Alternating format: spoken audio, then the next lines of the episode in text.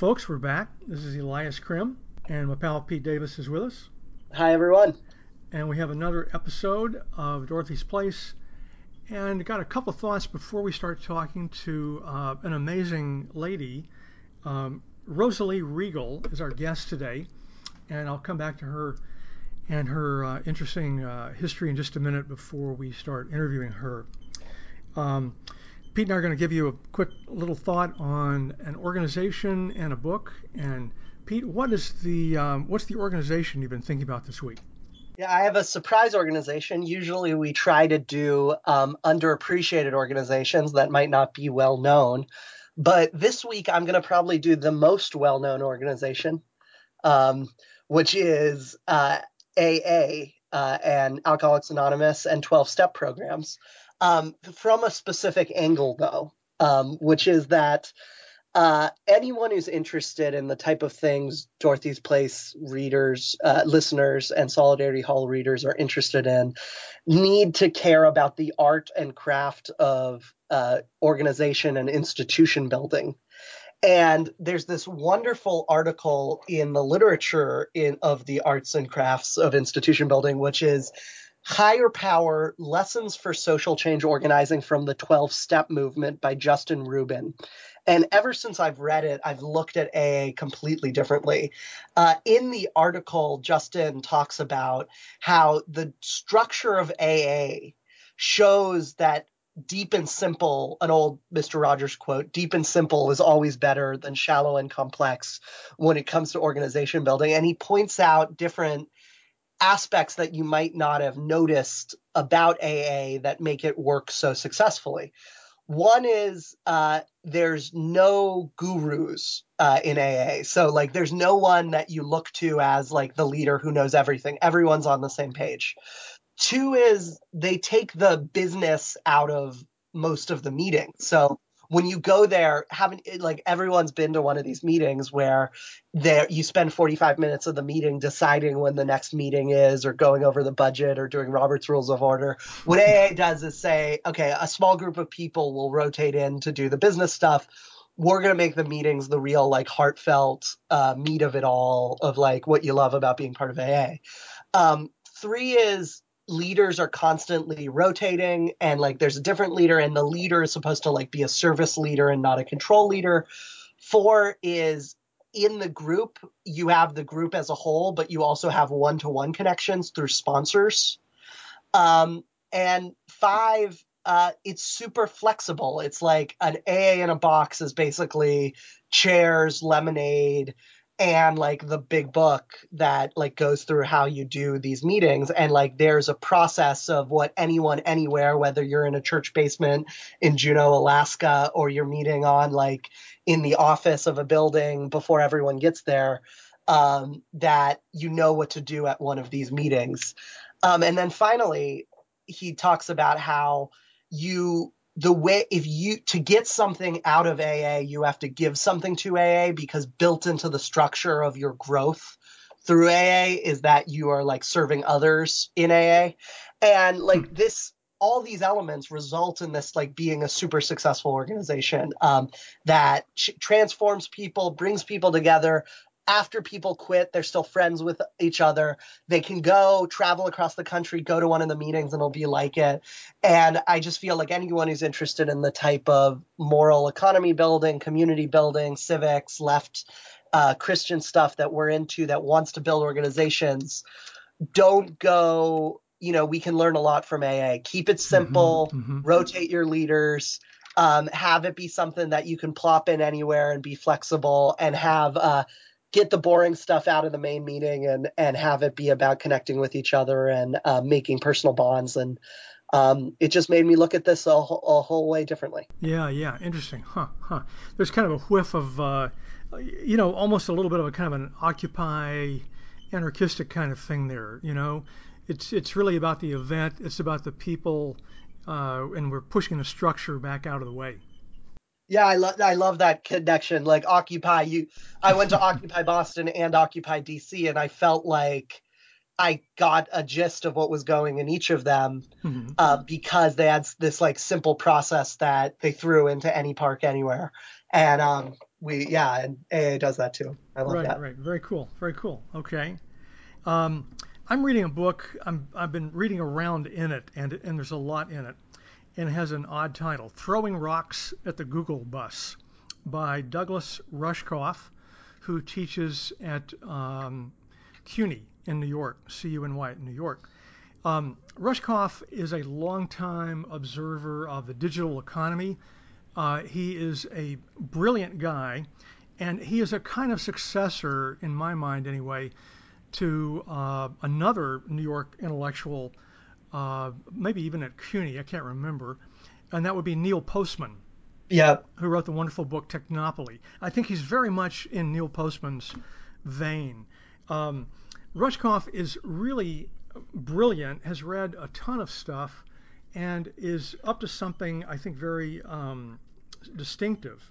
He's talking about in this book, uh, which begins with an episode out in uh, San Francisco where uh, local residents uh, got angry at the way Google and other organizations were gentrifying their neighborhood and began stoning the Google pickup bus in the morning as it would come by and get uh, citizens uh, in San Francisco and then take them over to the Google uh, campus where they could go make outrageous sums of money.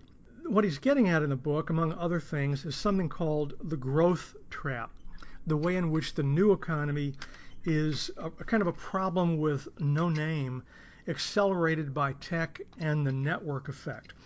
It's, he calls it the dream of an infinitely expanding economy with lots of paper billionaires. The problem is, as Rushkoff is arguing, and he's borrowing this from lots of other interesting people, this kind of economic growth we're in now actually does not mean more jobs and more prosperity. It is turning out to mean fewer jobs and less prosperity for most people. Um, the reader might immediately think that we are headed toward a kind of class analysis. But it's very interesting that Rushkoff does not do that. Uh, he does not believe this is um, a matter of, of some uh, evil cabal that is taking the, the, world down this road. It is a kind of system. It's the operating system, uh, which is the metaphor that he uses for our economic arrangements. And his approach is, in many ways, I would say, very humanistic. Um, he is not um, proposing technical solutions. Uh, he's not purely a materialist. Um, he has has written a in a way a very non-political and yet very radical book because of the way he is synthesizing in a very readable way many different strains of kind of new economic thinking. Uh, you'll see names like Piketty and other people in there. Uh, lots of interesting analysis of Amazon, of Bitcoin, of um, you know blockchain, uh, all kinds of kind of impenetrable stuff. Uh, he is able to make uh, really quite clear. Most amazingly, by the time he gets to the end, the solution he comes up with is something really very old, and that turns out to be the more or less Catholic notions of distributism. It turns out Douglas Rushkoff has been reading Chesterton, Belloc, and all kinds of uh, E.F. Schumacher, all kinds of other interesting people. And here is a um, here's a paragraph from the end of the book. We don't need to convert to Catholicism or even approve of Vatican doctrine in order to appreciate the Pope's vision, that's Pope's uh, plural, vision of a more distributed economy and to see how it can contribute to our own. Besides, it's less their religious faith informing their recommendations than their memory of the wheels of commerce that preceded the engines of the industrial age. They are in many ways medievalists, after all, who can help us retrieve lost economic sensibilities, the same way the Amish can remind us how to implement technology in a more considered fashion, or an Aboriginal farmer can teach us how pre industrial crop rotation practices preserve soil nutrients they remember. I just thought that was flabbergasting. This guy is a secular Jewish intellectual who is on the Pope Francis bandwagon. Um, and so he's got also all kinds of other wonderful stuff on platform cooperativism, on uh, Michel Bauwens's uh, P2P uh, peer systems and so on. But um, it's a book that uh, uh, opens up a lot of dense stuff in a very readable and persuasive way. Yeah, you know, I, I, uh, I love this, and I love that you're bringing that as the book of the week because um, we're trying to build up a uh, a collection, a, a collection of of writers that are in this middle space. That's not, I, maybe I shouldn't call it a middle space, but another space, which is it's not it's definitely not this neoliberal uh, corporatism but it's not necessarily this it's it's it's only adjacent to this right. marxist materialism which both as probably listeners of this know you know both are progressive future oriented speed up technology expert led uh, solutions but this but this other type is human based looking to lessons from the past looking to putting people first, um, which can learn from both types, um, and uh, and and draws on a different history. And you know, I see that with Rushkoff, I see that with David yep. Bollier and yep. Elinor Ostrom, who did common who did Commons work, um, and I see it with we see it with Dorothy Day, which uh, I think is a we'll hear a bit more about uh, in the coming interview. I think that's right. I mean, I guess part of our mission here is to take advantage of the fact that there is a kind of crisis in the field of economics, whether or not everyone has gotten around to recognizing it, and, and a kind of more humanistic, uh, tradition based, and justice founded uh, approach to economics uh, is the order of the day. And it is not uh, sort of a, a, notion of a handful of professors. Uh, there are models of this kind of thing going on uh, all over the place. Um, and you know, so now our hope is that can they perhaps can be scaled up or at least distributed, as Rushkoff is uh, suggesting, and uh, to the great uh, I, I, also think just on a strategic politics level, your constituency is larger if you use this language, this humanist language. You know, people who might be completely turned off by, you know, uh, workers of the world unite to smash the bourgeoisie or something, um, might get you know, aren't you mad that you used to have a personal doctor and now you have to go to some uh, center where some private equity firm rolled up all your doctor's practices into one practice, and now you got to rate your doctor like an Uber rating. You know, right. it's um, that's something that appeals to a lot of people, um, and that's a distributist idea that you know, oh, don't you, aren't you mad that the local hardware store got replaced by a Target, and aren't you mad that appliances used to be uh, used to last longer and now they're cheap plastic junk. You know, that's the type of ways Rushkoff talks in. And um, I think I think of a majority of the country uh, uh, is ready to listen if if we can only get the word out to them. Yes, I think so. It's much more of a bridge building approach than it is just the old fashioned uh, kind of class struggle, finger pointing. You know, although we, we probably need some improvement in our class awareness, but he's not he's not turning it into something that can be weaponized. Yeah. Yep, so that's much better. Which is a, not a bad lead into uh, Rosalie Riegle, uh, who is an author, um, a lady who's written a number of books, uh, particularly of oral history. I am um, uh, just looking at her book called Voices from the Catholic Worker, which she actually did about 20 years ago, and represents a massive amount of interviewing, sort of Studs Terkel style, of people who have been uh, part of or affiliated with uh, the Catholic Worker. Uh, she's also done some interviews of people who knew uh, Dorothy Day, and she has a book called Dorothy Day Portraits by Those Who Knew Her. She also is very interested in nonviolence and has a book called uh, Crossing the Line Nonviolent Resistors Speak Out for Peace. And then more recently, she has a book called Doing Time for Peace Resistance, Family, and Community. So Rosalie Riegle uh, usually lives in um, Evanston, Illinois, and uh, now we will uh, bring her in and have a conversation. Here we go. Well, we've been looking through your work, Rosalie, and there's great stuff to talk about. Um, how about if I start? Start. Well, we've been looking through your work, Rosalie, and there's great stuff to talk about. Um, how about if I start start with the obvious question that I'm, I'm sure you get asked a lot? which is I see from your bio you did in fact meet Dorothy Day at one point, and I thought maybe you'd just tell us about your your memories of that and whether there was actually more than one occasion when you uh, met her. Well, sure. I did meet her only once, but um, she changed my life. Um, it took a long time for me to change, and I I wanted um, highlight that because I think we continue to change throughout our lives, and Dorothy would encourage that um, with mm-hmm. all the young people that came to her. Um, I met her while I was working in the anti-war movement in Saginaw, Michigan, and we had um, a couple short-lived Catholic worker houses in Saginaw in the 60s, and I was like extended community. Mm-hmm. And she visited us, I believe, on the way home from the trial of the Milwaukee 14. It was a drug huh. But you know, she didn't pay any attention to all these kind of wannabe hippies in Saginaw. she spent the whole evening um, after our little program listening to this young African American woman talk about the Welfare Rights League. Dorothy, for all her life, was interested in the small personal ways for people to make it a better world.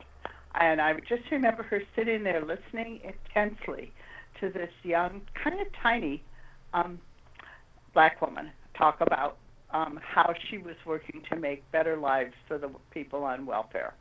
And um, that just stuck with me. Mm-hmm. You know, mm-hmm. this idea of of doing things locally according to what the local community needs. And I see that still played out in the Catholic worker movement today. It's one of the reasons there's such diversity within the movement. Yeah, yeah. My um, so my my priest in uh, Somerville, Massachusetts, James F. Keenan, said he met uh, Dorothy Day once, and he has a similar story of being surprised by her not paying attention to what everyone thought she would be paying attention to and then doing something else. Um, it was she was going to go meet with a group and they were obsessed with getting the exact right food for her, like what would be the most ethical food that a saint would want. Um, and they like lay out this like perfectly vegan, nothing against vegans, but uh, perfectly like vegan uh, meal. And then she whispers in my priest's ear when he was young, can you just get me a ham sandwich? And sneaks him off to the back kitchen and is like, I just want a ham sandwich. And um, and he said like, you know, it was when you meet someone who many people kind of uh, consider uh, should be saint, um, that they're they're still human and and um, and they don't want to. Usually, the people that are the most holy don't want to be treated as precious. And I'd love to hear your thoughts on yeah. how she was, uh, you know, wasn't, uh, you know, precious and well, just pontificated. She certainly, she certainly was human, and I think that's one of the reasons why I'm really um, pretty involved in her canonization movement because huh. we need saints that aren't up on a pedestal.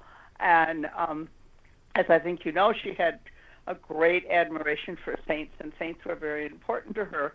But she never wanted to be put up on a pedestal. She she was one of the people.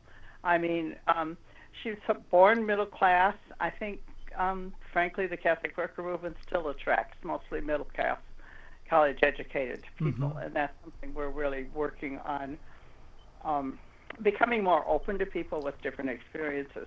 Because Dorothy welcomed everybody, and she was, um, I mean, she's famous for her forgive 70 times 7 business, which is just very difficult for anybody who does um, hospitality work to do. Mm-hmm. um, but she was a really human person herself. Um, she came to God by little and by little, as we as she would often say. You know, her conversion wasn't um, dramatic. She wasn't really sure why she became a Catholic. She just knew she had to do it. Um, she was a wild gal when she was younger, mm-hmm. and she always had um, a certain affinity, I think, for the excesses of youth. You know, particularly during the '60s. I mean, she get she might get really upset with with them, but she loved the kind of questioning that she saw in young people. Um,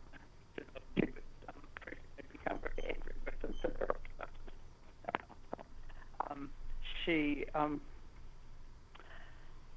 I mean, that's why I like the book I wrote about her from from her friends because it, they tell all the stories about how she tried not to be autocratic, but yet sometimes she would be, um, and how she would lose her temper like we all do. And she was a very human person. She was just concentrated on God and being the best Christian she could be all the time.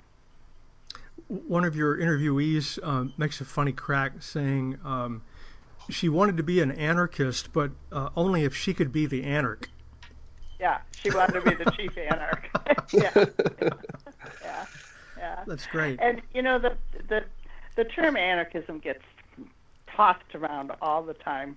Her anarchism was her anarchism was mostly the personalism, mm-hmm. the seeing people as unique individuals, and also the kind of do it yourself. Don't wait around for other people to do it.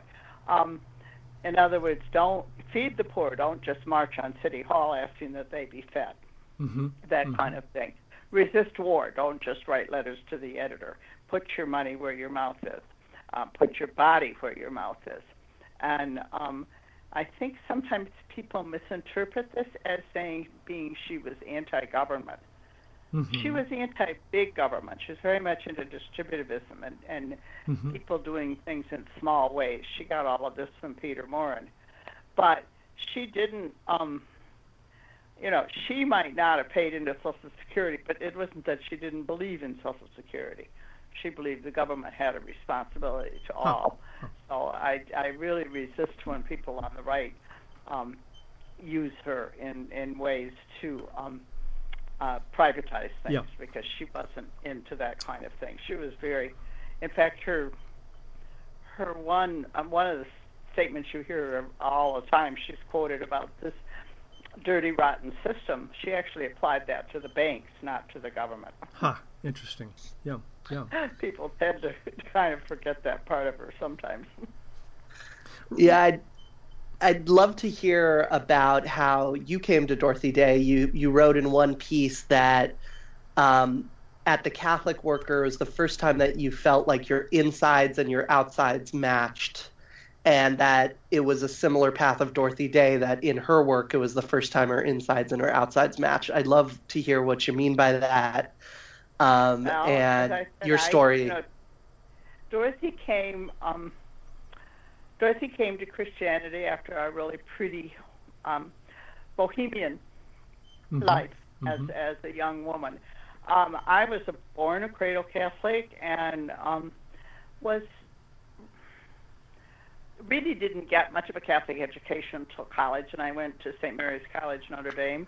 So I got a really strong kind of adult understanding um, it was pre-Vatican II, but it was really very big on the liturgical movement and a lot of things that were later very in, that were at the time Hmm. very important to the worker. But I didn't know that. I I missed that.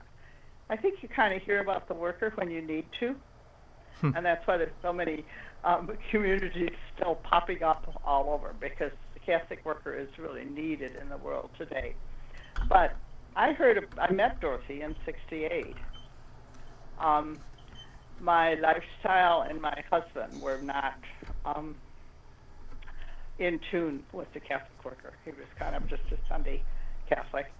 And it was years and years before I came to the worker. And in 19, about 1980, as I was finishing my um, doctorate at University of Michigan, I decided to write my way into the worker to learn about it by doing an oral history.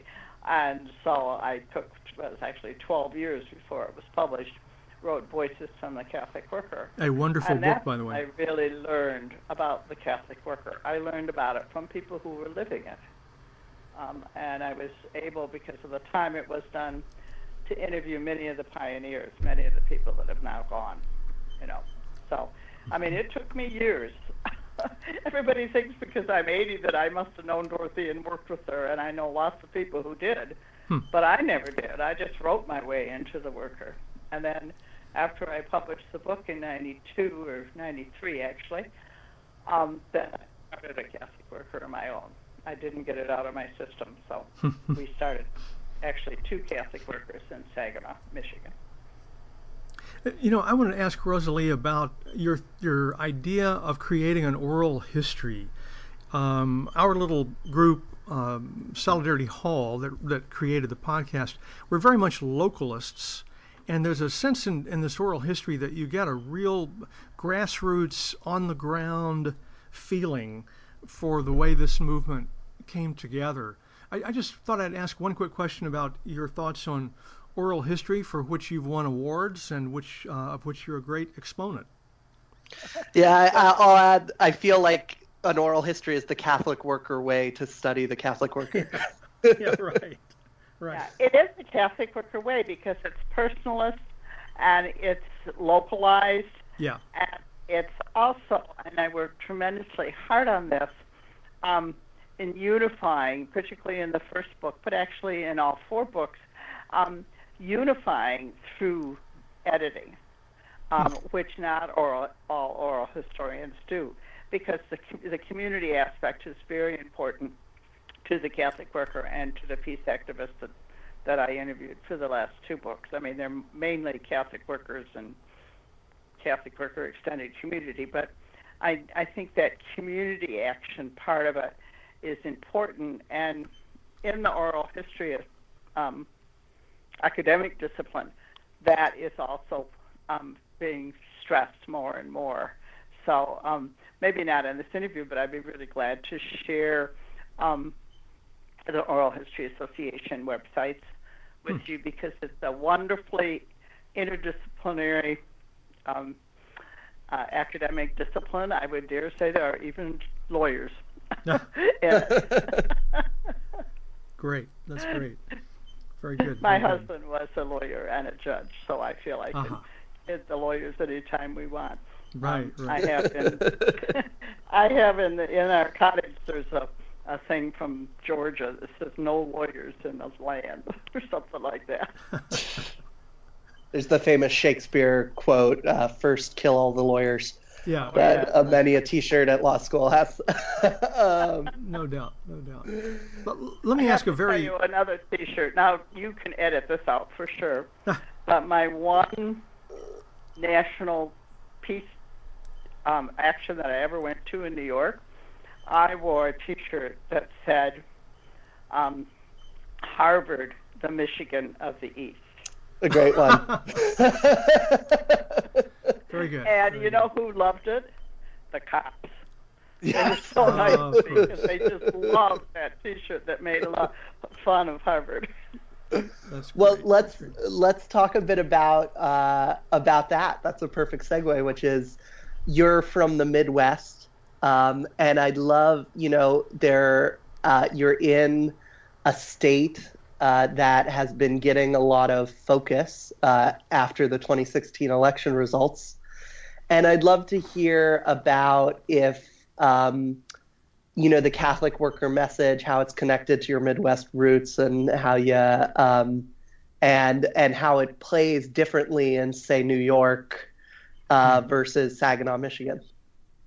Well, one of the things one of the things I think that makes the Catholic worker as long lived as it is without any sort of overall structure or membership requirements or anything is the fact that most Catholic worker communities I know are rooted in their community and hmm. what the community needs are. Hmm. Um, I have seen Catholic worker communities not make it because they're started on too much what the individual workers want to do. You know, they mm-hmm. have an idea mm-hmm. And they want to do it, and whether or not it fits with their community, they want to do it. And so the combination of looking at the needs of a local community and looking at the needs and the skills of the people that are interested in the Catholic worker, I mm-hmm. think it's what makes it go. Because you know, anybody who comes to the Catholic worker, they may come because they're hungry for food or healing or um, a, a way to get involved politically, but they also come um, because they have hunger at the heart. and I think we have to remember that the Catholic worker, people who call themselves Catholic workers, come because they have special spiritual and and social needs that need to be met too. Mm-hmm. So, very good. Very but good. you know, um, we have. Uh, I'm actually live in Chicago in the winter, so I'm kind of more in tune with the Chicago worker scene now than I am uh, the Michigan scene. Although we have Catholic workers um, in Saginaw and Detroit, and a woman trying to start one in Grand Rapids. Hmm. Actually, I think she's taking too long to start it. She's wanting to know too much before she gets going. and we have, um, it's in my first book. Dick McSorley was a priest um, at Georgetown and started one of the couple of the DC Catholic workers. He said, really, all you have to do is hang up a shingle. Mm-hmm. but really, what you have to do is have the desire and find a place. I know. Yep. We're talking about having a suburban Catholic worker because people in the suburbs need to know, um, need to know, and need to have a way to be connected. That's very interesting. You know, Rosalie, I want to ask you about that. We're here in Northwest Indiana. Um, Gary is the uh, cathedral town, and there's a, a, special kind of challenge about the city of Gary um, in terms of thinking about a conventional, sort of older style Catholic worker house, and that is the city is greatly depopulated. Mm-hmm. So if you were thinking of just plopping down a house in a neighborhood of the city of Gary, that would be a real analysis to try to figure out where is there a working neighborhood rather Yeah. than, uh, as of course is true in Detroit, also uh, areas where you know you have maybe two or three square blocks with maybe only one or two families. Yeah. So it's Yeah. you know it, it makes us think. Well, we need to think in terms of another model. Maybe we need to think about an urban farm. Maybe we need to think about a day center. You know, there are other ways to do a Catholic worker project besides just setting up a house. You know, what what, what would your thoughts be on that?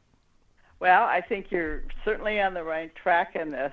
Um, but when you say the word neighborhood, and I don't really am not that familiar with Gary. Mhm. Um, actually, I think we did have a house in Gary um, once, Oh, or really? maybe 20, 30 years ago. wow. I'm trying to say, it was a woman named Ruth went down there from St. Francis in um, Chicago. Hmm. Um, actually, her picture's on my, the cover of Voices from the Catholic Worker. Hmm. But I haven't heard from her hmm I haven't heard anything about her lately. I don't think she's still there. But that was when there were still, you know, neighborhoods and real poverty pockets in Gary. Yeah. Um, and one of the things that many, of the particularly Western Catholic, Midwest Catholic workers are doing now is working on neighborhood rejuvenation, on Yeah. building neighborhood communities. Kalamazoo is a wonderful, doing wonderful work Hmm. in that way. Um, but they don't live in a depopulated area. They live in an area that was Exactly. underserved Exactly. you know. Yep. Um, and um, Su Casa, where I'm involved in Chicago, is um, that area is semi-depopulated. You know, Mhm. there's a lot of vacant lots and everything. And in urban, um, and actually we do we do have a garden, and we've given land to other people for gardens. You know, the urban farm idea, I think, really is um, exciting. And in Saginaw, we had one, hmm um, and uh, we're able to get land, you know, from somebody, so we didn't have to pay anything for it. hmm Speaking of, sorry, go ahead. oh, you you go, Elias. I was just going to say, in other words, we need to keep reinventing the the Catholic worker model. Well, I think yeah, I think that the traditional model of feeding homeless men works when there are homeless men. Exactly. You know. Yeah, that's the that's it. Yep. Yeah, yeah. And you know, one of the interesting things that I found out about this last fall is um, so in areas where there is a street population, hmm um, showers are a huge Yeah. um, need, um, and a lot of a lot of older houses, such as Atlanta Open Door, which just closed, unfortunately, but um, they provide showers. Mm-hmm. but there's a company in I think Southern Illinois that builds showers that are portable, and a San Jose Catholic worker bought one of these things. They're quite expensive, but they take it out to different parts of the street, and because they have quite a few street, quite a large street population Mm-hmm. in San Jose, and they take it to different parts of the street, so these men can have showers, men and women. You know, it's a fantastic, um, you know, a fantastic truck with three showers on it. Huh. You know, so, but I don't see that going for Gary because I don't think there's um, unless there's a significant street population. You know. Yeah, I think we're still figuring that out. Uh, Gary also has a big movement, not surprisingly, toward urban gardens. So Mhm. I, th- I think a possible project might simply involve collaborating with a lot of the good work that's already going on in Gary. hmm Well, the the thing that I like about urban gardens is the possibility of involving people that haven't gardened before. Hmm. You know, Mm-hmm. um, and you know, in other words, it's not just. I mean, it's not making it so it's just not so white middle class. Yeah. But helping people helping people in food deserts, and I'm sure there's a lot of food deserts in, in Yes. Gary. You know, so you're you know you're building building community, teaching people skills, getting families involved. You know, um, sometimes just giving parties. Um, Mhm. is a good way to get people to to know each other. We did a storytelling at at um, Su Casa a couple weeks ago with the neighborhood, you know, and um, Huh. Huh. just just getting people involved. But um, I think one of the things that Gary people will have to think about is like how total do you want to be? Mm-hmm. because you know there there are people who do Catholic worker um, part time, like me. You Yeah. know, at 80, I don't live in a house anymore, but I do think you need some people for whom the Catholic worker is the center of their life. Well, that that leads into the question I was going to ask about. You know, the the idea. Someone said to me, "You realize that the Catholic ministry, which actually has a falling average age, is Catholic worker people hmm because they're getting younger and younger, uh, which Yeah. is fascinating. Ha- Have you noticed this too?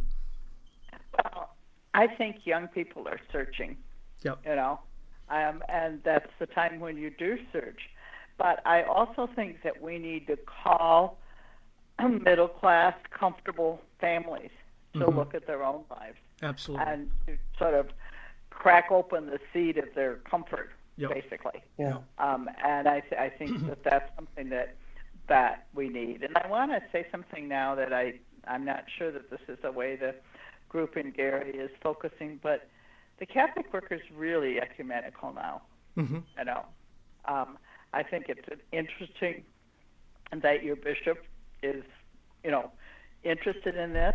hmm But I think Catholic workers are stronger when there's kind of a of separation Interesting. Between Yeah. diocese and worker. Yes. Um, Yes. I get that. I, the woman I started, the Catholic worker in Saginaw, worked worked for the diocese, hmm um, and so we were listed in the diocesan book, but we took not one penny from them ever.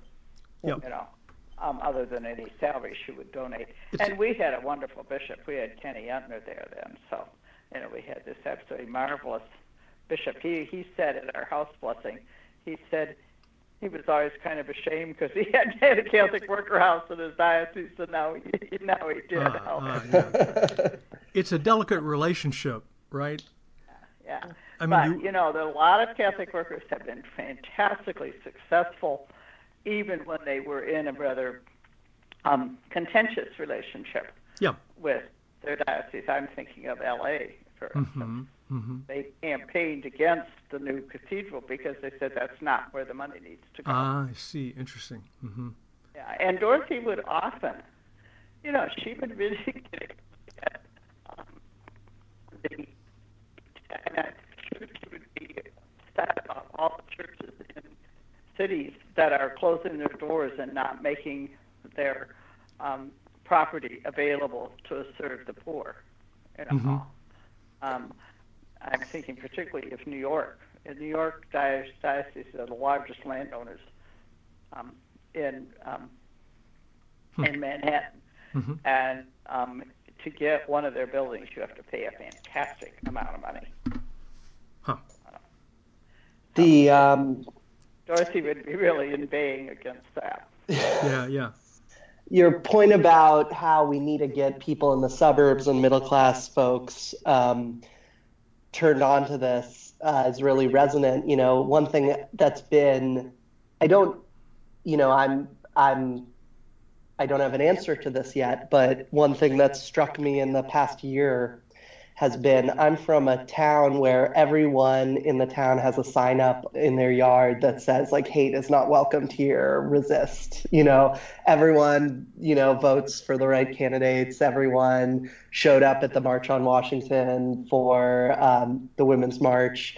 But we just had someone in our town deported uh, by ICE, hmm. and no one showed up. You know, and um, and there wasn't an outcry for that or you know when mass incarceration grew in our in our state virginia which is like the second worst death penalty state and one of the worst uh, uh, until very recently mass incarceration states uh, no one's showing up for that. And how can we that i, I don't want to say call that hypocrisy. I just want to call that untapped uh, morality because people are concerned enough to put these signs up and march and know that something is wrong, but it's not translating into um, it hasn't been channeled yet into kind of on the ground service, putting uh, putting yourself out there. And I feel one of the great things about the Catholic worker is it turned people who had this latent moral outrage and turned it into practical work. And I I'd love to hear your thoughts on that. Well, you know, and that's one of the reasons I wrote my last two books, which are on basically, but it's against uh, it's people who are resisting war and are were willing to go are willing to go to prison for it. And I think at, you're putting the finger on the big difference between the Catholic worker and all the other do-good people, because people, you know, liberals like to support people that are different than they are but what do you mean by support? you know, it means showing up. It means putting your body on the line. If, um, like I have a an Iraqi student that that um, I'm supporting, and we have said she has to graduate. She can't hide herself in college forever, and we've told her that she has to graduate. Um, and she's afraid to, because huh. she's afraid she's going to get picked up. Wow. And we have said we will not let you get deported. And so what that means, and the three of us made a commitment to her, we will stand with her. They will not arrest her without arresting me. You know, that's the kind of resistance that the Catholic worker encourages. Mm-hmm. You know, not the movement from protest resist to resistance is to act, and that's what Dorothy and Peter, but mostly Dorothy, really believed in. You put your body on the line, and if it means getting arrested, it does. You know, mm-hmm. mm-hmm. and that's the big thing, and why people didn't show up when that ICE was arrested. The woman was deported. Yeah. you know. Yeah, and I hope you know it's going to take. I think people. I don't think that it's people don't aren't willing to do that. It's that they haven't been channeled yet, and that's why it's so important to have institutions like uh, the Catholic worker. Fear a lot of it is fear. I mean, I think yeah. all of us have difficulties moving out of our comfort zone of any of any sort. Mm-hmm. And I think the government, with its you know shoes off in the airport kind of um, silly laws, uh, is um, encouraging fear. Yeah. You know, people are so afraid of the IRS that they won't resist on their, on their income tax. And the thing that you need to fight, I think, and and it takes maybe some, um, you know, real soul searching and prayerful searching. Is how do you get rid of that fear of conforming? You know, mm-hmm. one thing to yes and go to Walmart, just another thing to risk being arrested. And that's the movement, that the kind of solidarity that the Catholic workers have can help move to that to that level. And I've explored these issues in the in the last two books on doing time for peace, resistance, family, and community, particularly. Hmm. Um, it it talks about what happens when you resist the state. You know, you go to jail, and you have to be willing to do that. And as a law student, Peter, you know, you have to be say, okay, I'm going to be disobeying a law that maybe the law itself, for instance, the law of trespass, most of them aren't bad laws in themselves, but you're willing to just, the Catholic workers often are willing to disobey that law to stand with people. Amen. Hmm. Yeah. Yeah. R- Rosalie, you mentioned in your biography that you've had two, as you call them, low key arrests. So if this isn't a silly question, I thought I would ask you, how many ways are there to be arrested? Oh, there's a million ways. I mean, the way that, and I've been rethinking this a lot lately, and it's probably maybe for a different interview, but um, the traditional Catholic worker um, way is to be someplace where you're not supposed to be, to disobey um, a trespass law, to mm-hmm. sometimes crossing an, an arbitrary line. Mm-hmm. Um, the the time when I risked the most um, jail time was uh, at Offutt Air Force Base. Also, I guess at Creech Air Force Base hmm. against the drones, um, where you just cross the line. We crossed the line. We knelt down and said a Hail Mary and Our Father, and they asked us to leave, and we said we're going to pray here, and they arrest us. Mm-hmm. You know, and it's all very um, almost liturgical in its rhythm, uh, and um, very sort of Catholic middle class, mm-hmm, you know. Mm-hmm. And you're kneeling down, so you're not hurt unless you know if you go limp, then they pick you up and they might hurt you. I don't go limp at my age, um, but it's all very sort of orchestrated, and that's a huge difference than the kind of Ferguson um, arrest yeah. that we've seen in the last couple of years. But Catholic workers are involved in that too. Yeah, yeah. And you know, I think mostly younger people. Um, I think Catholic workers are rethinking. You know, what is nonviolence? Is it always just kneeling down and praying? you know, is that the only way to hmm. um, hmm. say your no? And so I think people are rethinking that kind of thing. Mm-hmm. Um, mm-hmm. Very good and and you know you don't you don't most people anyway don't go from writing letters to the editor to um, getting arrested like in one fell yeah, yeah, yeah, right. Community is important, right. and nonviolence training is important, and there's lots of good people um, all over the United States now who give good nonviolent trainings. You know, War Resisters League and Eighth Day Center in in um, in Chicago and Michigan Peace Team, or META, they're called now in Michigan.